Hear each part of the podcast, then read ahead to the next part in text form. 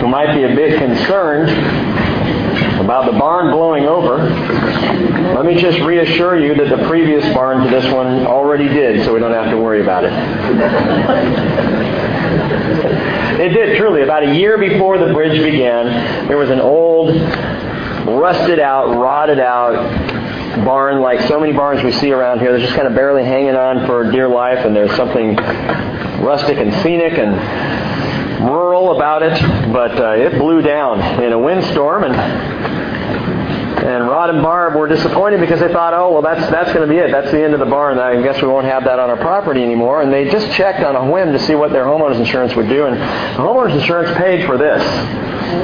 So God was preparing to have a place. And they didn't understand even when it happened. They didn't understand why. Why a barn this? And there was hay in here and really nothing else. The rope swing, a pitchback for their son. I mean, there, there was nothing else in here. And they didn't really understand why a barn this nice would be provided. And looking back now, we see the sovereignty of the Lord as He prepared, even for this night, that we would have a place a shelter from the wind outside and the cold, where we can study the Word together and worship. And I'm so thankful for that. We broke the story on Sunday morning. David sinned. 2 Samuel 11 reported the news of David's most infamous sin with Bathsheba in an honest and graphic example of what we call the progression of transgression. From time to time, when we talk about sin, as, as Scripture reveals it, as we're going through the Bible, going through the Word, and, and sin becomes the topic, and it does, I always tend to get one or two emails in the week following.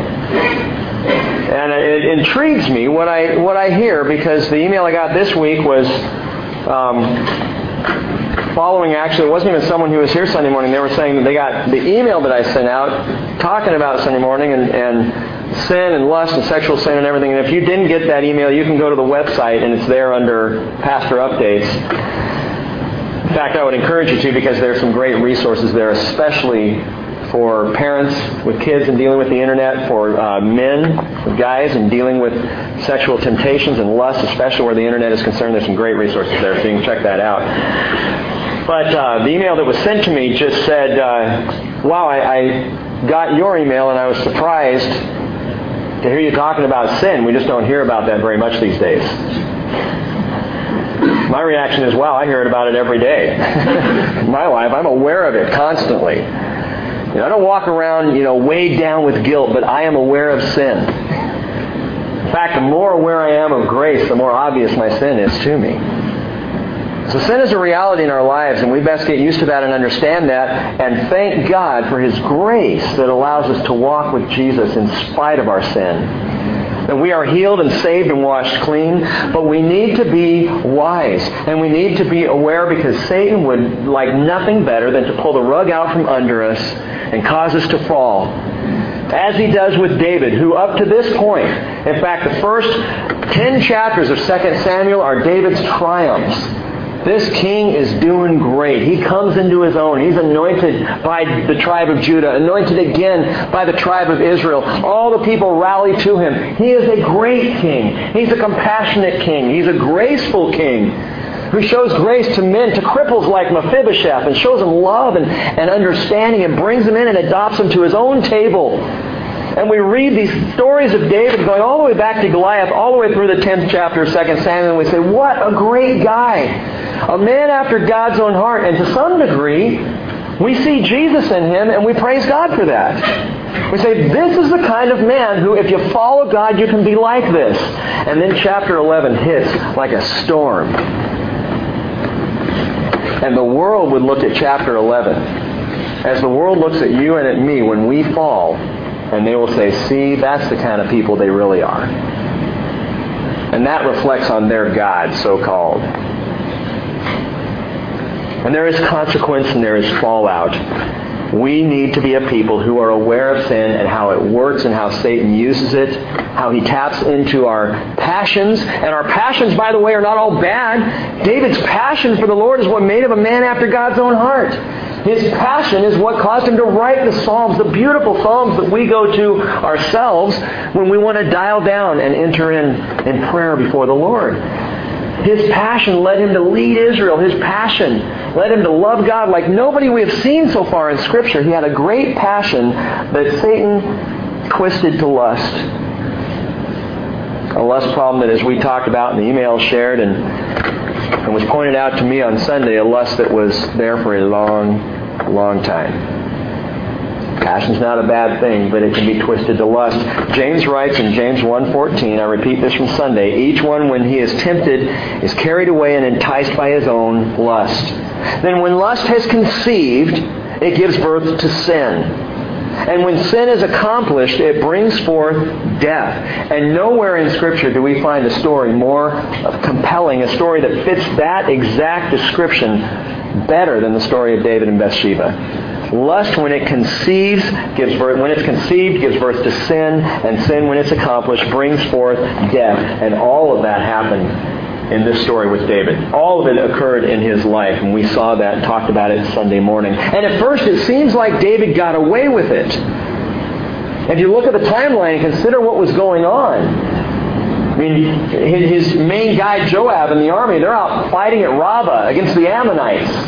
And this war is going on over here. And you're going to see tonight at the end of this chapter how David actually in the midst of all this goes out to claim victory in this war. Everything is hidden. The sin is a secret sin. No one really knows about it. Bathsheba gets nine months of pregnancy, has the baby. David brings her into the, into the palace with him. And as far as it looks from the outside, everything went by. It came off. Yeah, Uriah is dead, but nobody knows it was in battle, so it's a good cover up. Yeah, Bathsheba was pregnant, but people could have assumed that it was Uriah. And some, I mean, it's all behind us, right? It's all back there. My sin, it's all. I'm not going to think about that anymore. I'm just going to move on. Repent? Why? I'm covered. But that last verse of chapter 11 says, the thing that David had done was evil in the sight of the Lord. And before we take another step, we realize God knew exactly what was going on. The Lord knows exactly what's going on. And even when we think we can deceive ourselves, that we have gotten rid of that old sin and we just we can just kind of let it go, ignore it, God knows. The Bible tells us, Numbers 32, 23, be sure your sin will find you out. I use that verse a lot, and that's not to say, by the way, that, that God is just pounding you, waiting for you to mess up so he can pin you down under his thumb. I knew you were going to sin. Well, that's not our Father. Your sin will find you out. Your sin will catch up with you. The Lord, in His graciousness, tells us ahead of time, man, if you sin, it will catch up to you. Be sure of this. It's not heavy handed judgment from the Lord, it's love from a father who would warn his children. Galatians 6, verse 7 Do not be deceived. God is not mocked. Whatever a man sows, this he will also reap. And it's harvest time for David. It's interesting, it takes roughly a year for the sin to come out. It seems to work that way. Secret sin. Secret hidden things tend to take a year or so. And I'm, not trying to pin it down to an exact time frame, but it's interesting how things that we even forget about will come back around and, and bite us just when we thought it was, it was over with and forgotten. 2 Samuel chapter 12 verse 1 begins, the Lord sent Nathan to David. Now, before we even get out of the first sentence, I like that.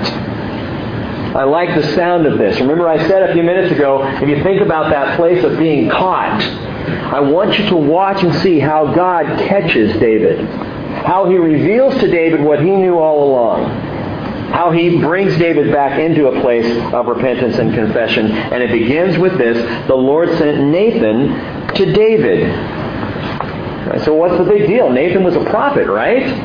Of course he sent Nathan to David. We already know that. I think there's more to it than that. I think the scripture indicates to us, and we can see that Nathan and David were good friends. They were close. Back in 2 Samuel chapter 7, we already see David hanging out with Nathan. It's in the down times, the peaceful times in, in Israel. And he's hanging with Nathan, and, and this is someone he chooses to be with. He wants to be around him. And he says, Hey, Nathan, what do you think? I, I, I have in mind to build a temple for the Lord. And Nathan says, Yeah, man, do what's in your heart to do. That sounds great. Why would Nathan say that? He's not speaking prophetically, he's speaking as a friend. He loves David. That's a great idea. Go for it, David. Of course, God steps in and says, no, no, no, whoa, Nathan, you need to go back and tell David that's not going to happen. I'll build him a house. But the whole point is that he's hanging out together. Nathan and David. You might say, well, Rick, that's kind of a stretch. Okay, well, David and Bathsheba eventually will have four sons. Listen to their names. First Chronicles chapter 3, verse 5. They were born to David in Jerusalem. Shemiah, Shobab, Nathan, and Solomon. David names one of his children after Nathan. These two guys, I believe, were close friends. By the way, you Bible students know that David's son Nathan is the one through whom the line of Jesus will be legally traced. I was asked this question actually by Michelle earlier this week. I, I, want to point something out. Keep your finger in 2 Samuel chapter 12 just for a quick moment and jump over to Luke chapter 3. I want to explain something. I said in a recent study that if you go through the genealogy of Jesus in the book of Matthew, you see the line of Joseph. If you go through the genealogy of Jesus in the book of Luke, in Luke chapter 3, you see the genealogy of Mary. And yet if you read it, it's a little confusing. So let me show you why we see what we see.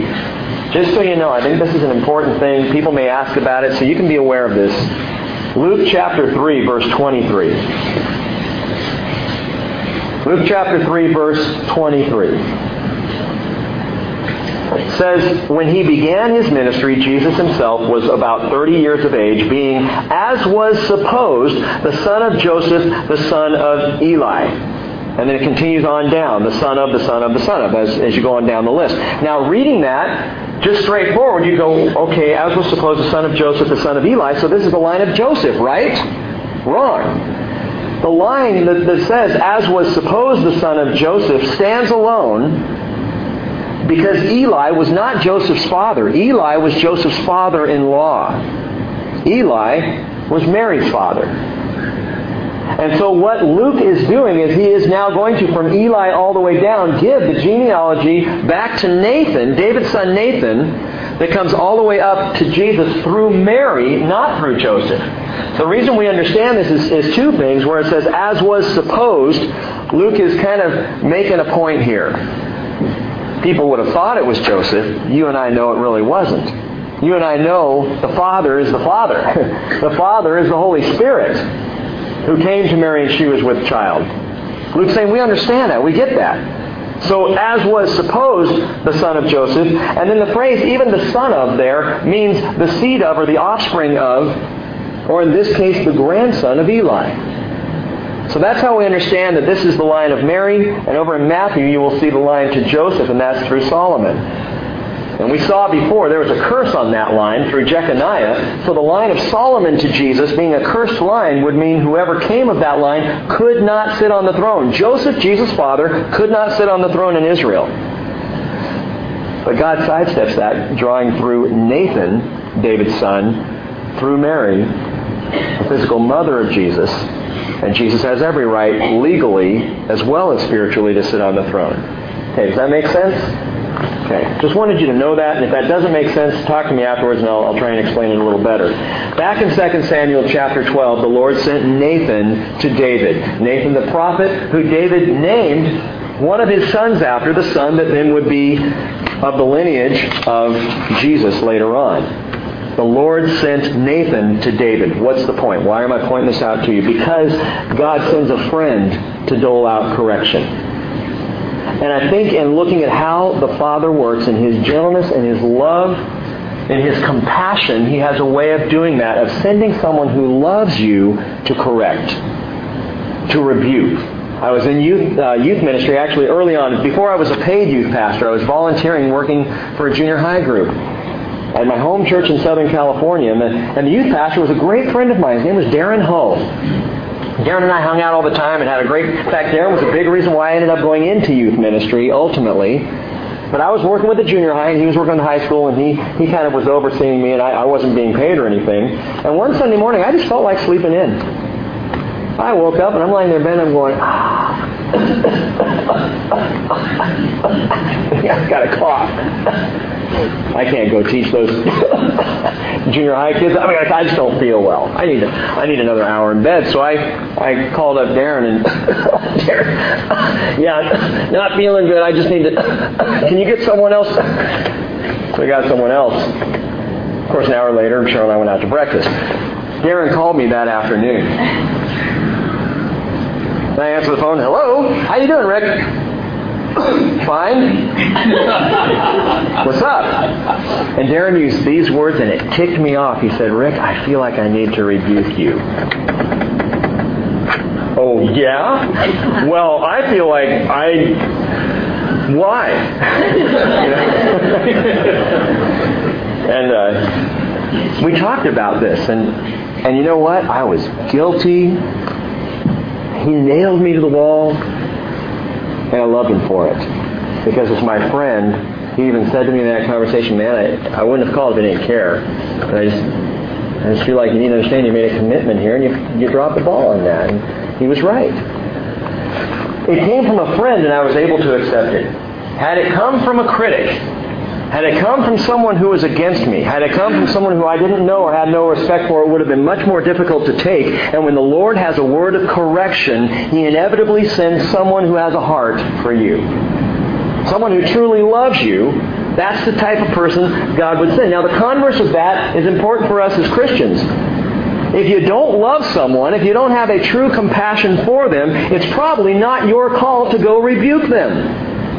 You probably are not the right person to bring it to them. If it's out of spite, if it's just trying to catch them, if it's trying to trip somebody up. And here's a good standard to follow when it comes to calling someone else to account for their sin. John chapter 13, the apostles are in a big argument. Who's the greatest?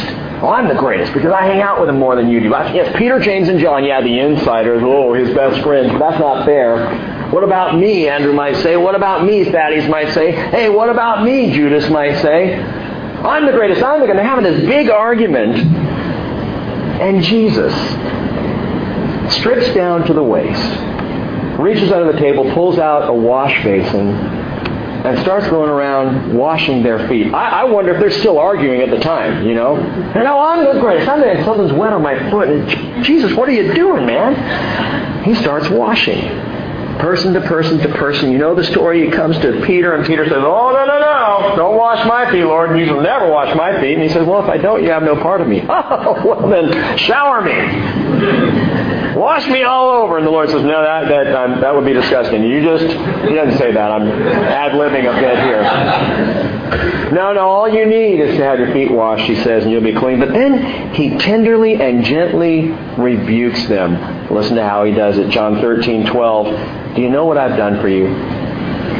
You call me teacher and Lord, and you're right, for so I am. If I then, the Lord and the teacher, washed your feet, you also ought to wash one another's feet. I gave you an example that you should also do as I did for you. Don't point out the dirt on other people's feet unless you're willing to wash them. If you care about someone enough to bend down on the ground, pull out a wash basin, and wash their feet, if they matter that much to you, you have every right to bring a correction from the Lord to them. Otherwise, I would say maybe you're not the person to do it. This is Jesus' example to us. In Luke chapter 7, verses 36 through 50, we have another story of another foot washing. We see Jesus and, and the people, Jesus and, and uh, a couple of his guys invited to Simon the Pharisee's house. And they come in and they sit down and they're having dinner. And in the middle of this, this woman off the street comes rushing in. She's weeping. And she begins to wash Jesus' feet with her tears. And she starts drying them off with, with her long hair. And she takes out expensive perfume and starts anointing his feet, not his head, his feet, with the perfume. And Simon, the Pharisee, is aghast.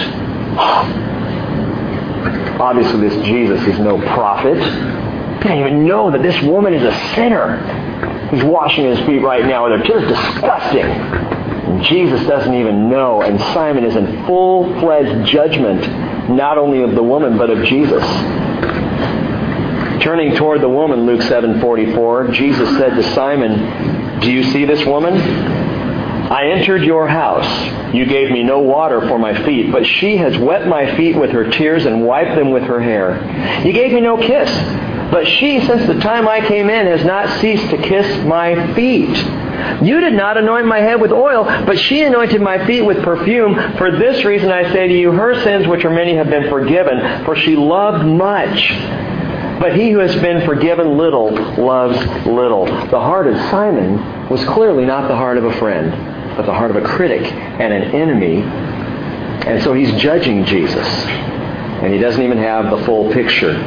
This woman is washing the feet of Jesus out of sorrow and repentance and adoration. She's right on the mark. The heart of Simon, not a friend. And so he rebuked and didn't have a right to. Heart of Jesus, rebuking the apostles lovingly, gently, the way a friend is called to bring correction to a friend. The Lord sent Nathan. So even before we get one sentence in, again, the Lord sent Nathan. He said, "I need to deal with David, but I'm not going to over. I'm gonna, not going to come down with a baseball bat and just start going at him. I'm not going to send an enemy. I'm not even going to bring an enemy from a distant land to fight against Israel and show David in front of everybody. What I'm going to do is send his friend Nathan, because I need David to hear with his heart." The best person to bring a rebuke or a correction is someone who truly loves the person being corrected. Verse 1 So the Lord sent Nathan to David. He came to him and he said, There were two men in one city, one rich and the other poor. The rich man had a great many flocks and herds, but the poor man had nothing except one little ewe lamb, which he bought and nourished. It grew up together with him and his children. It would eat of his bread and drink of his cup and lie in his bosom, and it was like a daughter to them. A little pet lamb. Now a traveler came to the rich man, and he was unwilling to take from his own flock or his own herd to prepare for the wayfarer who had come to him. Rather, he took the poor man's ewe lamb and prepared it for the lamb who had come to him. It's a brutal parable. Well, then David's anger burned greatly against the man, and he said to Nathan, As the Lord lives, surely the man who has done this deserves to die. He must make restitution for the lamb fourfold because he did this thing and had no compassion. Now, David was right in his answer, mostly. David is quoting Old Testament law, Hebrew law. Exodus 22 verse 1 says if someone does damage, kills their neighbor's lamb or ox, that he is to repay, it's the law of restitution. He is to repay fourfold. David quotes Scripture. He understands the rules, but he takes it a step further. In his passion, burning in his anger, David calls for this guy's death. As the Lord lives, surely the man who has done this deserves to die. And whether or not it's a horrible story, there's no death penalty in Scripture for putting your neighbor's lamb on a spit. It's not there. But you do have to make restitution fourfold. It's not nice, but it's not deserving of death. However, when I am harboring a secret sin, I tend to be more judgmental, more harsh, more condemning of others who share that same sin. There's another principle. If you're taking notes, you can jot these things down. There'll be about five or six things that we'll just throw out there. The first one was God sent a friend to dole out correction. The second one is that secret sin depletes our compassion. Secret sin depletes our compassion. David obviously doesn't realize this is a parable. As Nathan is speaking, he is thinking someone in his kingdom did this, and he is incensed. And his heart, his own heart, marred by this secret lust, marred by his secret adultery, his secret murder, is judgmental and hypocritical toward this fictional rich man. Contrast that with the most compassionate man ever to walk the face of the earth. Contrast David's attitude toward this supposed sin with that of Jesus Christ. How did Jesus act when he was face to face with a woman caught in adultery? John chapter 8. How did Jesus respond toward the woman at the well who had had five husbands and now was living with a man who wasn't even her husband? John chapter 4. How did Jesus react to Peter who betrayed him, who spoke against him three times he restored him to ministry.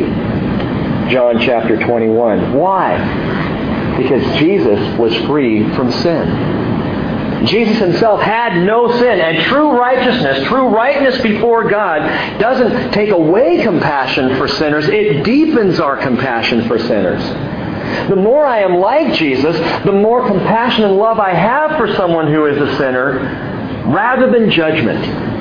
If I'm becoming more judgmental in my Christian walk, I challenge you to this thought. I am not becoming more like Jesus, but less like Jesus. And it's possible there's hidden secret sin in my life that is the real issue.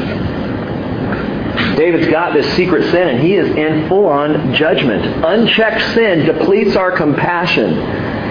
So the next time you find yourself coming down on someone a little harder than possibly you should, wanting to rebuke someone who you really don't care for very much anyway, maybe you should stop. I should stop and we should double check our own hearts. There's something going on in my life that's causing me to get riled up about this. Because when you're free from sin, you are free to love. Just as Jesus was.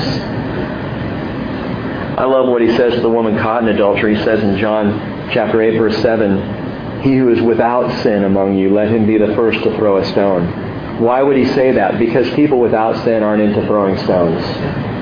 People without sin love and have compassion for people who are under the burden of sin.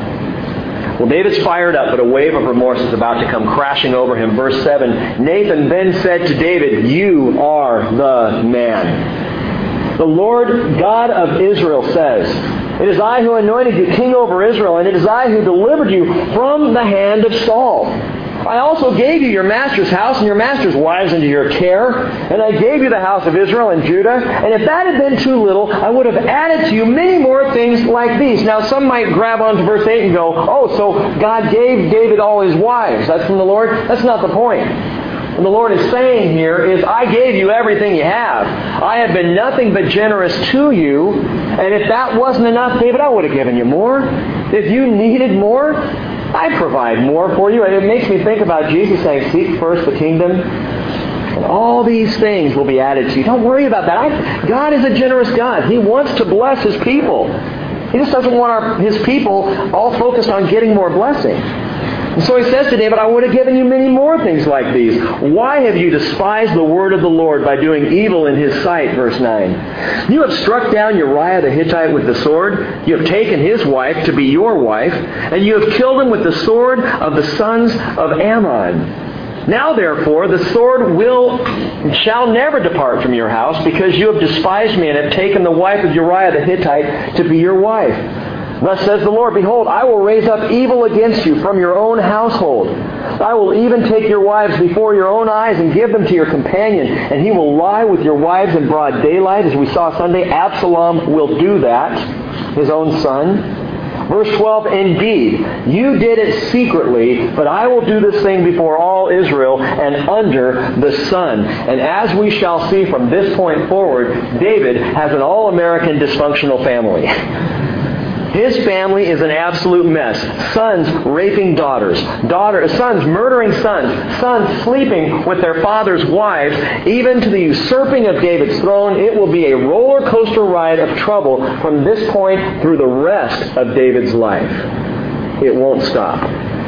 In fact, even though David has reached the pinnacle of his career, as, as king over all Israel and Judah, he is going to be on the run again, and he's going to be back living in caves to try and save himself against the onslaught of his son Absalom and others who are against him. And all because his passion got tweaked and became lust, which became sin, which brought about death. The death of, Uriah, the death of a child. But gang, this isn't just judgment that God is unloading on top of David. I'm going to do this, this, and this, and this, boom, and there's more coming. I got to get, so I got to, there's got to be more ways that I can really hurt David for what he's done. That's not what God's doing here. Number three in your notes, secret sin demands its consequences.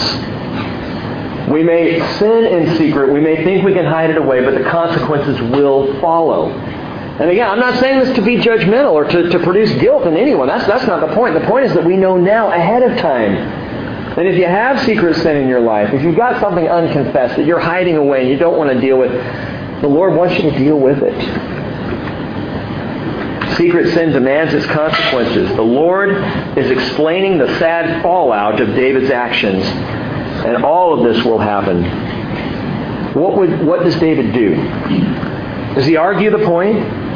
Does he get defensive or make excuses or try to cast the blame on Bathsheba? After all, it was her bath in the first place. She's the one who, I, you know, I was just there and I, you know, got caught up in what she was.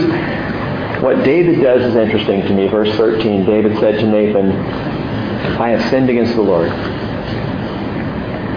He doesn't fight it. He doesn't argue. It's just simple, honest confession, and God accepts it.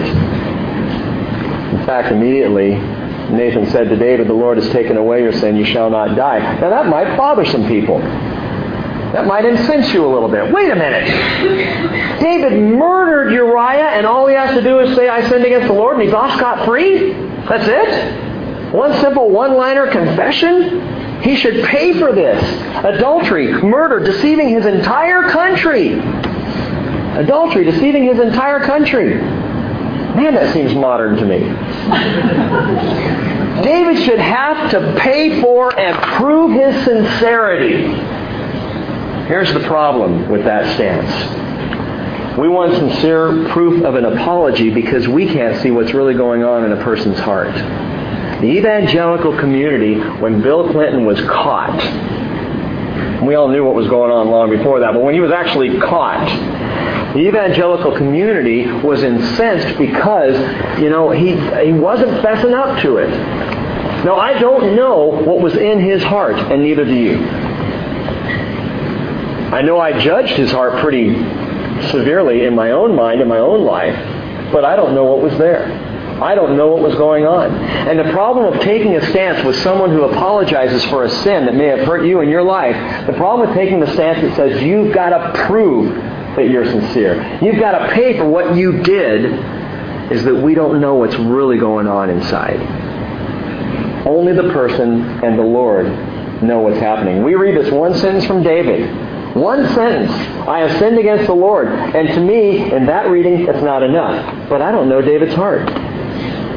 Well, actually, I do. Turn to Psalm 51. Psalm 51, we get insight into David's journal. We get to see what was in David's heart and to understand what he was thinking and how he was feeling. I, highly doubt David wrote Psalm 51 thinking someday it was going to be published in multiple languages. And someday we're going to be sitting here reading his personal journal on a Wednesday night at the bridge. I don't think he was thinking that. He was pouring out his heart.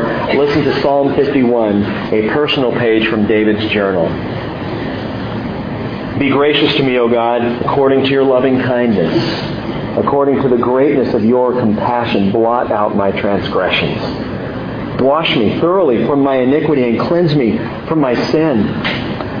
For I know my transgressions, and my sin is ever before me. Against you, you only I have sinned and done what is evil in your sight. So you are justified when you speak and blameless when you judge. Now, now wait a minute, David. You're saying against the Lord and the Lord only have you sinned? What about Uriah? What about Bathsheba? If you know, if she was forced into this, which is possible, how can you say against the Lord only have you sinned? Because, gang, Bathsheba was guilty. And by the way, so was Uriah. Uriah was guilty of what? I don't know. I just know he was guilty. Uriah had a sin nature just like you and me. He wasn't guilty of what we see in Scripture, but he was a guilty man. He was a sinner too. He was not innocent. Romans 3.10 says, as it is written, there is none righteous, not even one. A question often asked is answered right here. People will say, why do bad things happen to good people? Friends, there are no good people. The real question we should ask is, why do good things happen at all? Why do good things happen to any of us? Because truth be told, if left to our own devices, we sin. And we are sinners. And whatever Uriah's sin was beside the point, and if you call that unfair, uh, again, we don't know Uriah's life story. We don't know what was going on with him, but we know he was a human being and therefore not innocent. And so when David says, against you and you only I have sinned, he is spot on. That is exactly right. When we sin, gang, the only true victim, if we can even use that word, the only true victim of our sin is Jesus Christ. Because the reality is, and I, I say this gently because I, I know some people might disagree with me on this. But whatever we go through in life, whatever we go through in life is nothing compared to what we deserve to go through. And I know what I'm saying. And I do understand that there is pain in many of our lives here that runs deep, caused by other people, and we say, How can you say that? I can say that because I see Jesus on the cross. And because he is the only person who deserved nothing of what he got. I deserve punishment. I deserve judgment. I'm not saying if you have been abused that you somehow deserved, earned that abuse or that that was right or you should have been abused in that way. I'm not saying that. But what I am saying is that we don't get what we truly deserve.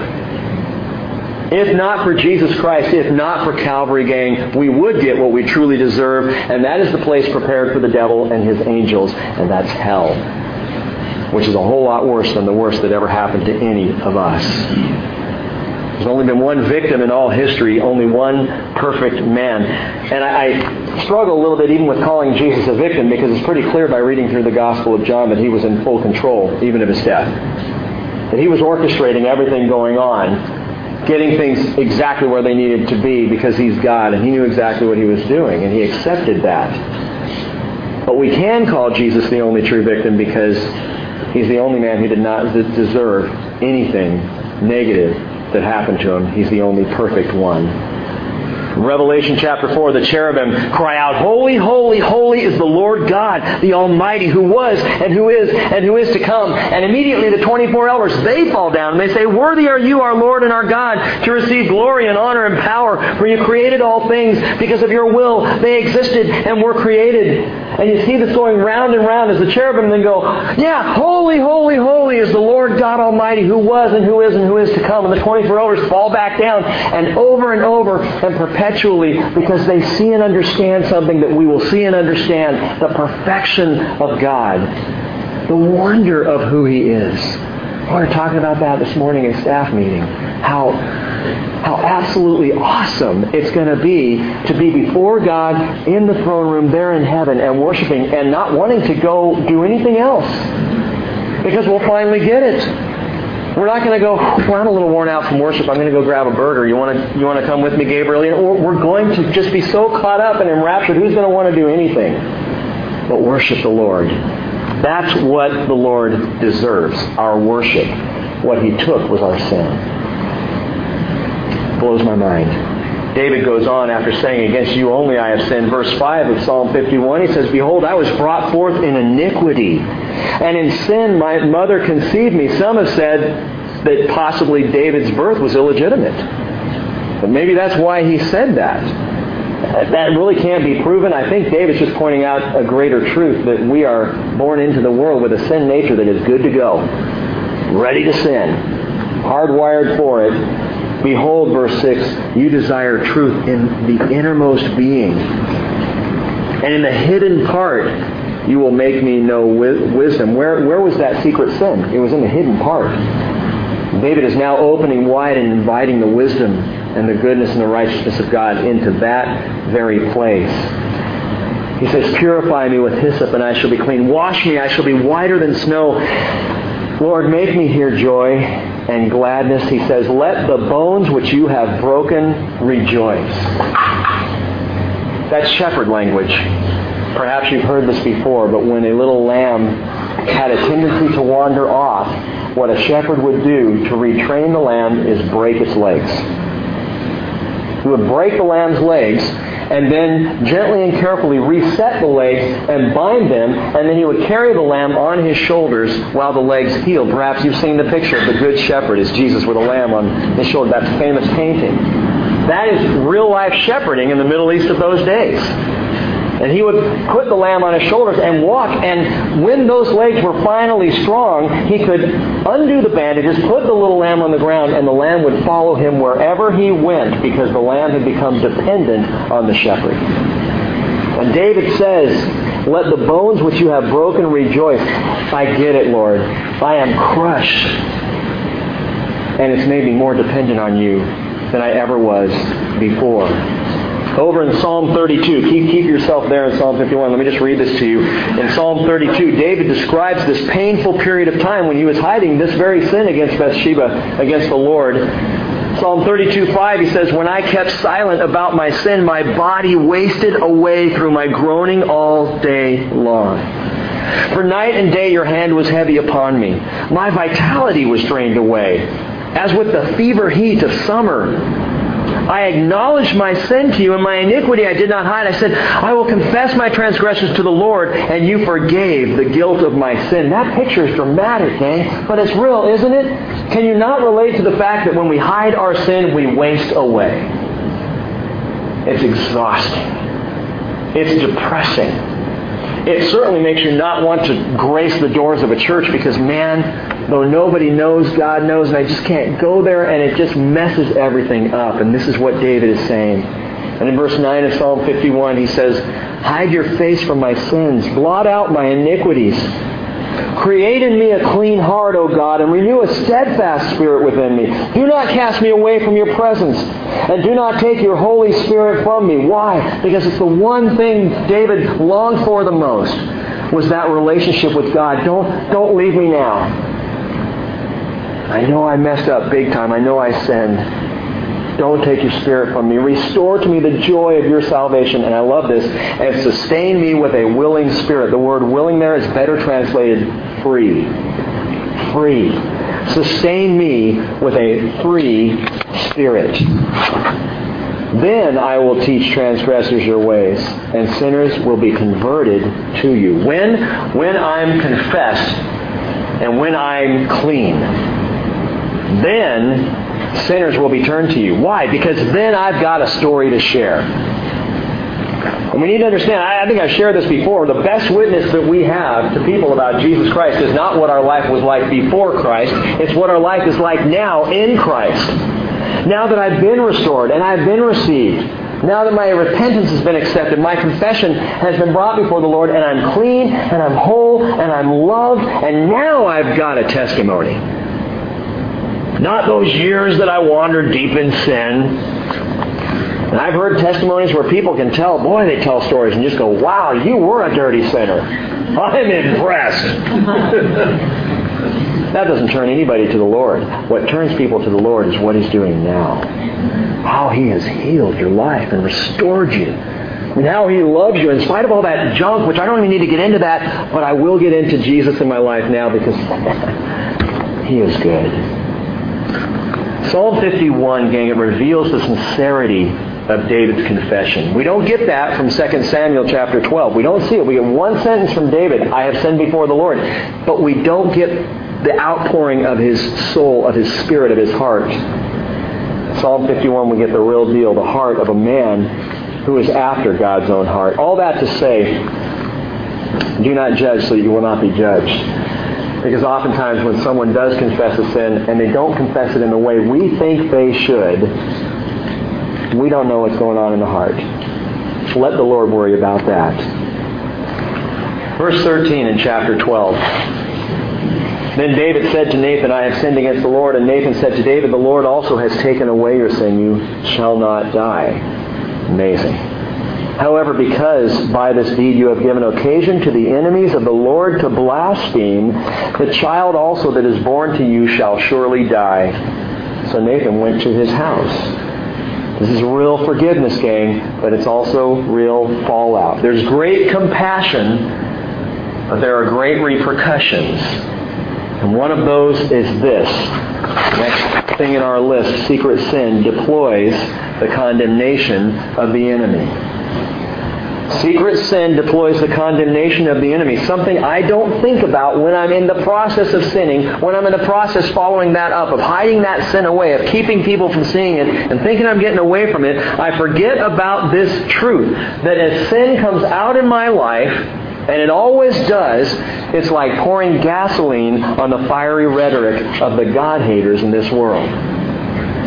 People who are looking for reasons to say God has no business in their life, or you Christians are losers, or you are hypocrites. It just flames that fire. Ezekiel 36, verse 19, the Lord is talking about Israel. And He's talking about scattering them to the nations. And He says, I did this, and they were dispersed throughout the lands. According to their ways and their deeds, I judged them. And when they came to the nations where they went, they profaned my holy name. Because it was said of them, These are the people of the Lord yet they have come out of his land. Your God can't even keep you in your land. Jews, your God is obviously not the God, or you wouldn't be thrown all over the world. Look at your God. And he says, they blaspheme my name. This, this phrase here, where it says, they profaned my holy name, and if we lose power, we're just going to gently and quietly move on out of the barn and make our way home. I've got a flashlight up here, so we'll be okay. Y'all are doing great, by the way. I, I'm seeing in some of your faces when the when the door rattles or or that happens. I'm seeing some of you go. But you're staying put. God bless you all. We better hurry. Okay. Secret sin deploys the condemnation of the enemy. He said, I had concern for my holy name, the Lord says, which the house of Israel had profaned among the nations where they went. The world loves, gang, fodder for bashing the name of the Lord. I didn't say Christian bashing because honestly, we probably deserve it, but Jesus doesn't. Jesus does not deserve to have his name bandied around and bashed and made fun of. And when we sin and that comes out, we have just given the world cause to make fun of, to blaspheme the Lord. That's an aspect of sin I often don't think about when I'm doing what I want to do. And yet it's, an intense spiritual truth. When Christians misuse, misuse or, or defame the name of God, it's the very name that he says I elevate my name. In fact, two things. He elevates his word and his name. He puts them side by side. Psalm 138 verse 2 tells us. Fourth thing to note, or fifth, whatever we are on this list, secret sin also delivers an unexpected crop. And I know you might hear me say that. Secret sin, okay, delivers an unexpected crop. Okay, I get it, Rick. Be sure your sin will find you out. You said that over and over. It will. But listen, our sin does more than find us out. It finds us out bigger than when we originally sinned. Our sin gets bigger especially those secret hidden sins. Galatians 6 7 again says, Do not be deceived. God is not mocked. Whatever a man sows, this he will also reap. What crop is the size of the seed that is originally sold? No crop is. It's always bigger once it grows and is produced. The seed of our sin that we think we can plant away and hide in the ground when it comes to full fruition is big. And it's always more than we think. As I said earlier, it took about a year for this crop to grow to maturity in David's life. And what the enemy does with secret sin is he sometimes will even reason with us. Okay, here are the consequences of this sin. If you do this, here's the possible fallout. That's bad, but how bad is it really? Come on.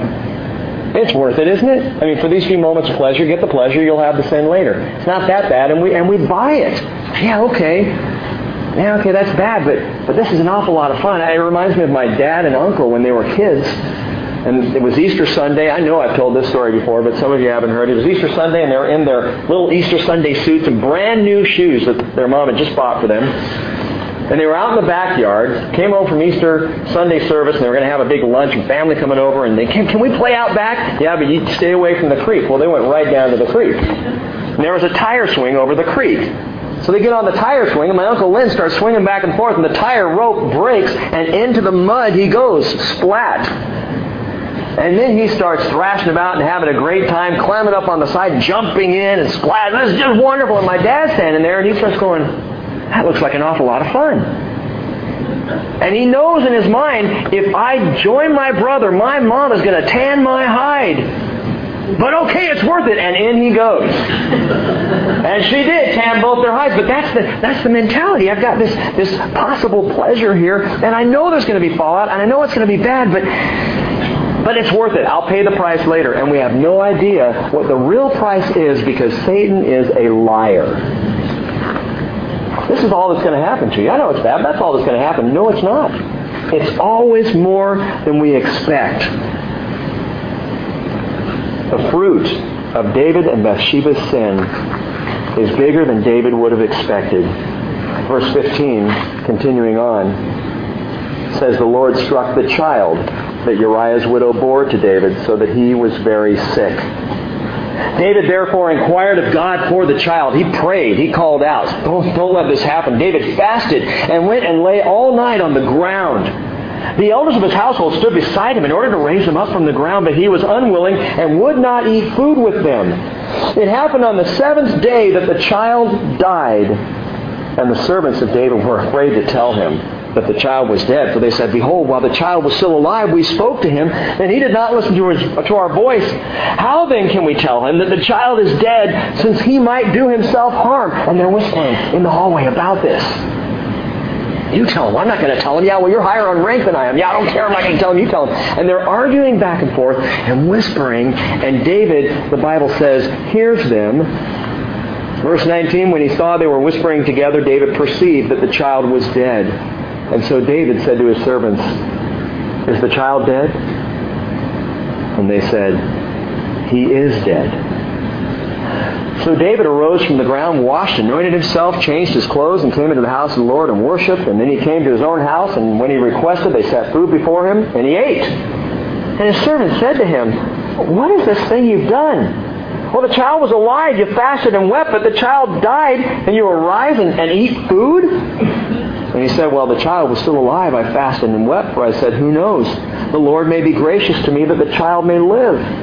But now he has died. Why should I fast? Can I bring him back again?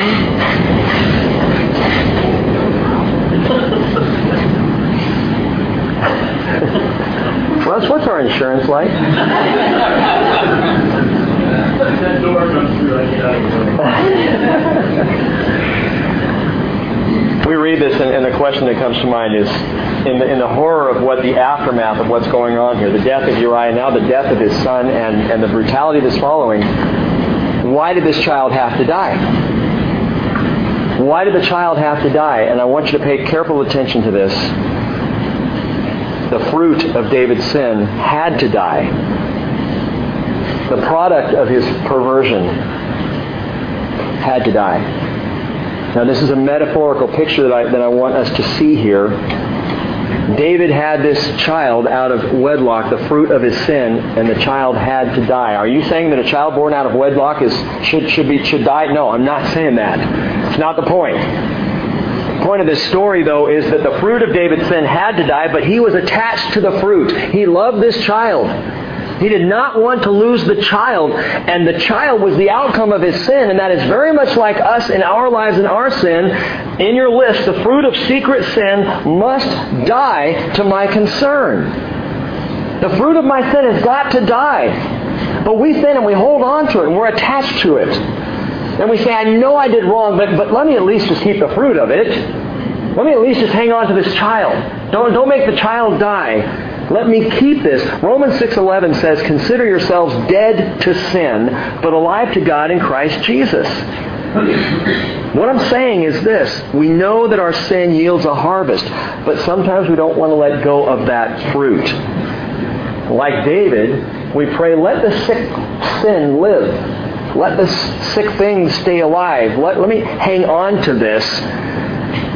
It might be my favorite pastime, and the Lord says, let it go. It might be a lifestyle choice that does not jive with righteousness. People will say, hey, I'm gay. Let me remain. I want a relationship with you, Jesus. I just don't want to let go of the fruit of the sin. And the Lord says the fruit's got to die. It's got to die. Might be business success that grew out of underhanded sinful dealings, and yet the success is there, and you're saying, I, I won't do this anymore, but let me keep the product of my sin. Let me at least hang on to this. I won't do it again. And the Lord would say, it's got to die. It has to die. It might even be a relationship you need to walk away from. I mentioned the woman caught in adultery a few minutes ago. And Jesus is confronted with this situation. And he says, Whoever's sinless, go ahead and throw the first stone. Nobody does. They all walk away, oldest to youngest. And she's left there before him. And he says, Is there anyone left to condemn you? And she says, No one. And Jesus says, I don't condemn you anymore either. But listen to what he says Go and from now on, sin no more. Do you think the woman caught in that adulterous relationship was in love with the man she was committing adultery with? Probably. Probably. What is the Lord saying? You can't go back to him. You were caught. You are forgiven. You cannot go back. That relationship has to die. It's got to die. We cling to it. We hang on to it. You know, I, I don't want to let this thing go. I know I fudged on my taxes, but I got a great return. I'll tithe off it.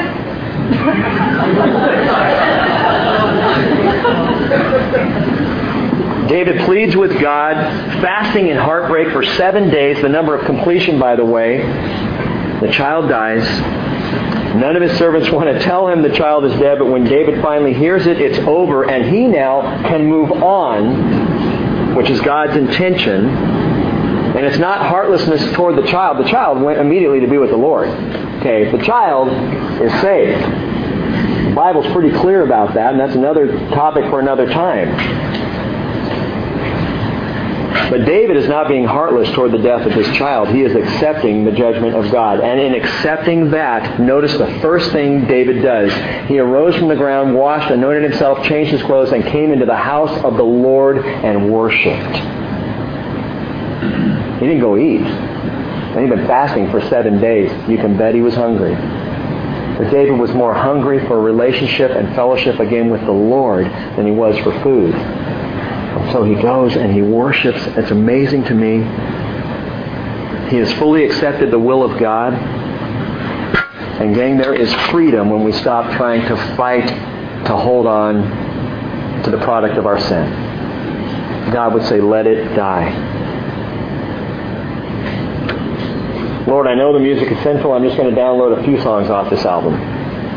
You know, I know that rated R means these things are. I'll just, I just won't pay attention when they're cussing, or I'll close my eyes when they're doing. It. But I just really, I, would like to see the Lord saying, "Let it die." I know I have a problem with alcohol. It's just one glass of wine, and the Lord says, "Let it die." Because as long as you're holding on to it, you will not know the freedom that I am offering you. You won't know as Paul says, Galatians 5.1, it was for freedom that Christ set us free. Therefore, keep standing firm and don't be subject again to a yoke of slavery. You are called to freedom, brethren. Only do not turn your freedom into an opportunity for the flesh, but through love serve one another. Let it die, and you can move forward in freedom, worshiping the Lord. Verse 23. David said, Now he has died, why should I fast? Can I bring him back again? I will go to him, but he will not return to me. By the way, later, when David's son Absalom dies, he weeps inconsolably. Why? Because unlike this child, I think David wonders if Absalom will ever be saved. Because of Absalom's sin, David wonders, will I ever see Absalom again? David knows he's going to see this child again. He knows where this child is going. Verse 24, Then David comforted his wife Bathsheba and went into her and lay with her, and she gave birth to a son. This is grace, my friends. He named him Solomon. Now the Lord loved him. Solomon's name means peaceful.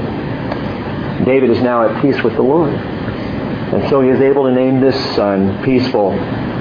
The Lord loved him and sent word through Nathan the prophet, and he named him Jedidiah for the Lord's sake. Jedidiah, beloved of the Lord. The product of your sin has to die, David, but, but I will bring the beloved back into your life. The beloved of the Lord, Jedidiah. Now Solomon would never be called Jedidiah. That was just a name the Lord said, this is how I feel about Solomon. Beloved of the Lord. The Lord wants to conceive Jedidiah in you and me. The sick child of sin must die, but know this, the Lord wants you to bear fruit as his beloved. John 15, 16, Jesus said, You did not choose me, but I chose you, and appointed you that you would go and bear fruit. And your fruit would remain so that whatever you ask of the Father in my name, he may give it to you. Now, the chapter ends these last few verses by taking us back you need to understand kind of the lay of this land. It's important to understand this because of what's about to happen here, and we'll, we'll finish this quickly and be done. But it takes us back to while this secret sin was going on. Okay, this is not now after the forgiveness has happened. It is during the time when David's sin is held secret. Watch this. Verse 26. Joab fought against Rabbah of the sons of Ammon and captured the royal city. And you can go back and see the beginning of that in chapter 11, verse 1. That's where Joab was this whole time, fighting against Rabbah, against the Ammonites. Verse 27, Joab sent messengers to David and said, I have fought against Rabbah and have captured the city of waters. Now therefore gather the rest of the people together and camp against the city and capture it, or I myself will capture the city, and it will be named after me. What's he saying? You sent me to battle, and I've done all the hard work, but you're still the king, and if you want your name to be on this battle, come down here and win it. So David goes. He gathered all the people and went to Rabbah, fought against it, and captured it. Then he took the crown of their king from his head. Its weight was a talent of gold. This is a huge, heavy crown. And it was a precious stone, and it was placed on David's head. And he brought out the spoil of the city in great amounts. He also brought out the people. Watch what he does. He brought the people who were in the city and set them under saws, sharp iron instruments, and iron axes, and made them pass through the brick kiln.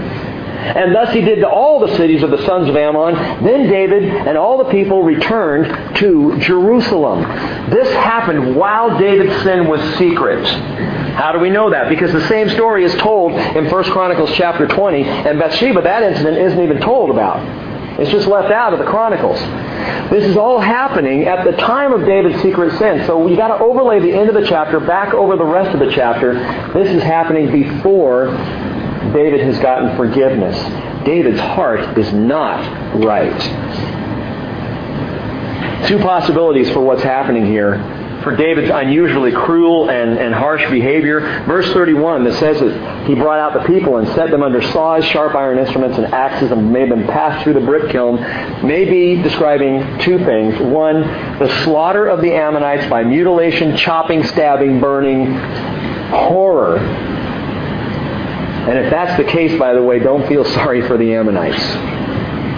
Amos chapter 1 verse 13 Thus says the Lord, for three transgressions of the sons of Ammon, and for four I will not revoke its punishment, because, listen to what they did, they ripped open pregnant women in order to enlarge their borders.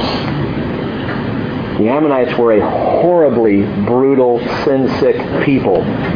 The Lord says, I will kindle a fire on the wall of Rabbah, and it will consume her citadels amid, amid war cries in the day of battle, and a storm on the day of tempest. And that prophecy actually came about 250 years after David. But did David actually slaughter the Ammonites so ruthlessly? And we can understand putting the city to the sword and putting that, that sin-sick people out of their misery.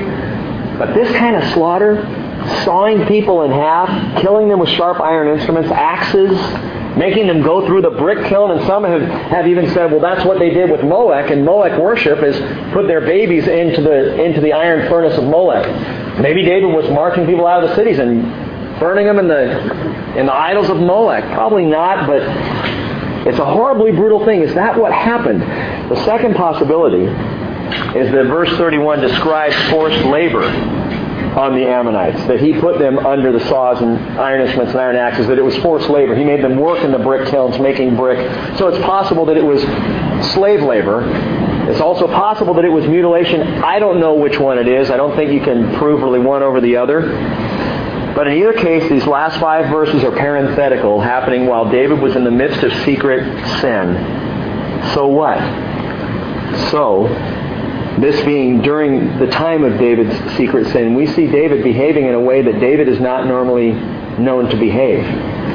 He comes in and he grabs this great crown and he puts it on his head in pride all the other battles, he brought the spoil of warfare back to Jerusalem and put it in the storehouse to be used for the king for the Lord's temple. But now he's grabbing the crown for himself.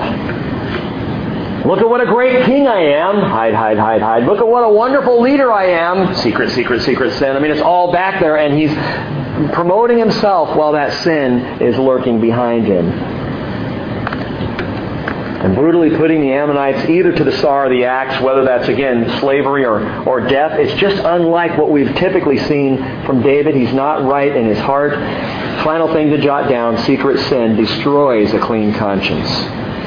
Secret sin, unchecked sin, sin that we refuse to deal with will cause us slowly to lose conscience. 1 Timothy chapter 4 verse 1, Paul said the Spirit explicitly says in latter times some will fall away from the faith. Paying attention to deceitful spirits and doctrines of demons by means of hypocrisy of liars, seared in their own conscience as with a branding iron, Paul gives this picture of sin in our lives being like a branding iron to your brain. It sears it to where you can't even really see or know right and wrong anymore. And David, when he's pushing this secret sin down, unwilling to deal with it, is now conscienceless in his treatment of other people. It was only after the fact, after Nathan came to David, after David was cut to his own heart, after this, that David would finally come back to peace before the Lord. But we know that peace will not come. The consequences of David's carnality will follow him now through the rest of his life, as we'll see as it begins in our next study. In fact, Sunday morning, we're going to see it start to break loose. And it's tragic. But I want to end tonight with the last few verses of Psalm 51. I'll read this to you and, and let you get out of this barn. Then I will teach transgressors your ways, David said. Sinners will be converted to you. Deliver me from blood guiltiness, O God, the God of my salvation. Then my tongue will joyfully sing of your righteousness. O Lord, open my lips that my mouth may declare your praise. For you do not delight in sacrifice. Otherwise, I would give it. You're not pleased with burnt offering. Listen to this. Don't miss this. The sacrifices of God are a broken spirit, a broken and a contrite heart. Oh God, you will not despise. That's the beauty of it. If we reveal secret sin to the Lord, that's what He's waiting for. He is not waiting to crush, but to heal, to bring back to relationship, to love, to heal, and to secure by your good favor, do good to Zion, build the walls of Jerusalem. Now David's starting to think again about other people. Now his heart's getting right. Then you will delight in righteous sacrifices, burnt offering and whole burnt offering, and the young bulls will be offered on your altar. Then, David says, worship will happen. Father, I pray that you teach us how, like David, to let go of our secret sin and to stand and to walk in the wholeness that you invite us to. To walk like Jesus and to pursue righteousness in the freedom and compassion and love and joy that is the life of someone forgiven. Jesus, as you said, the person who's been forgiven little loves little, but he who's been forgiven much loves much. And I pray you would help us to recognize not only our sin, but our forgiveness, Lord. And make us great lovers of you and of other people. In Jesus' name, amen.